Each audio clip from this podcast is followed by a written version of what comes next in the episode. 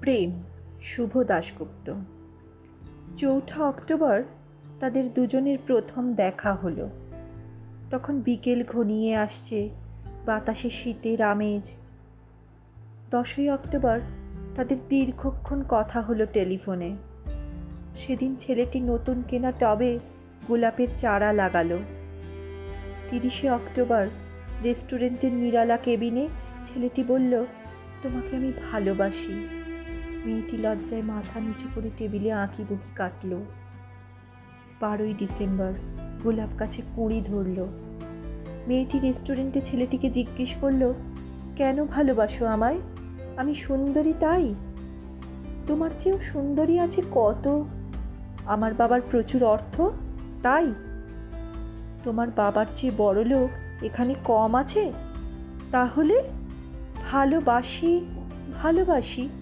তার আবার কারণ হয় নাকি? মেয়েটি বাড়ি ফিরে বন্ধুদের টেলিফোনে অনেক আলোচনা করল।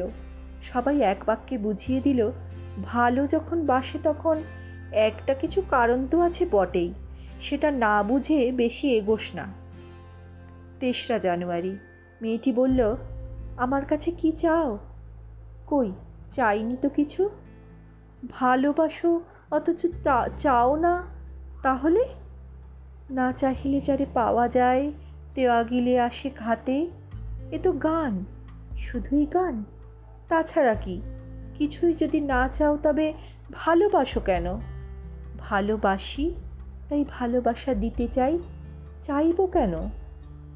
তুমি সত্যি অদ্ভুত। দশই ফেব্রুয়ারি, দুজনের দেখা হলো মেট্রো স্টেশনের পাতালে। ছেলেটি বলল, আমি কাল সারা রাত বাঁশি বাজিয়েছি। সারা রাত সেই সুরের মায়াবী আলোয় তুমি নাচছিলে। অসামান্য অনন্য সে নাচ। ধ্যাত কাল সারা রাত আমি ঘুমিয়েছি। আমি কিন্তু তোমার নাচই দেখে গেছি সারা রাত। তোমার বাঁশি একদিন শুনতে হবে। বারোই মার্চ, ছেলেটি বাঁশি বাজালো। মেয়েটি শুনল। সময় থমকি রইল অনেকক্ষণ।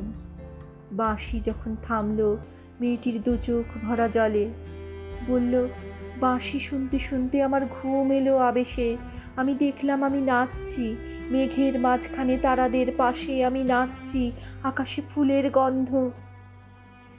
ডাক্তার আমায় বাঁশি বাজাতে নিষেধ করেছেন। সে কি? কেন? বাঁশি আমায় টেনে নিয়ে যায় স্বপ্নের মধ্যে।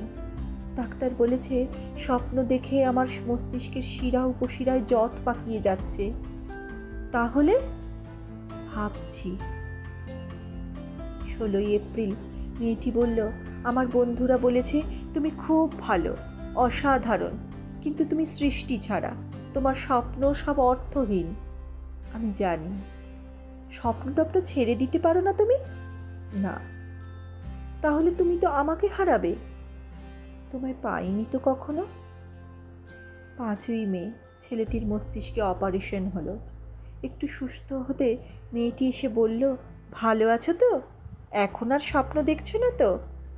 দেখছি আরও সুন্দর সব স্বপ্ন। তাহলে তো দেখছি অপারেশনটা আদৌ সফল হয়নি। বাড়ি ফিরে বন্ধুদের ফোন করল মেয়েটি। বন্ধুরা এক বাক্যে বলল, বাঁশি বাজানো, স্বপ্ন দেখা সবই ব্যাকডেটেড সৃষ্টি ছাড়া। তুই আর লোক পেলি না? তুই এত রূপসী, তোর এত উজ্জ্বল প্রসপেক্ট ভালো যদি চাস তাহলে শিগগির বিয়ে করে ফেল তোর দাদার সেই বন্ধুকে। উনি তো শুনলাম কানাডাতেই সেটেল করবেন। সাতই জুলাই মেয়েটি আবার জিজ্ঞেস করল, তুমি সত্যিই কি চাও বলো তো? তুমি আরও সার্থক আরও সুন্দর হয়ে ওঠো। ব্যাস, আর কিছু না। আর আর চাই স্বপ্ন দেখতে। ও, স্বপ্ন তাহলে তুমি ছাড়তে পারবে না। না। তাহলে থাকো তুমি স্বপ্ন নিয়ে। বারোই আগস্ট, গোলাপ গাছে ফুল ফুটলো অনেক। সেদিন দুপুরে ছেলেটির মস্তিষ্কে আবার অপারেশন হলো।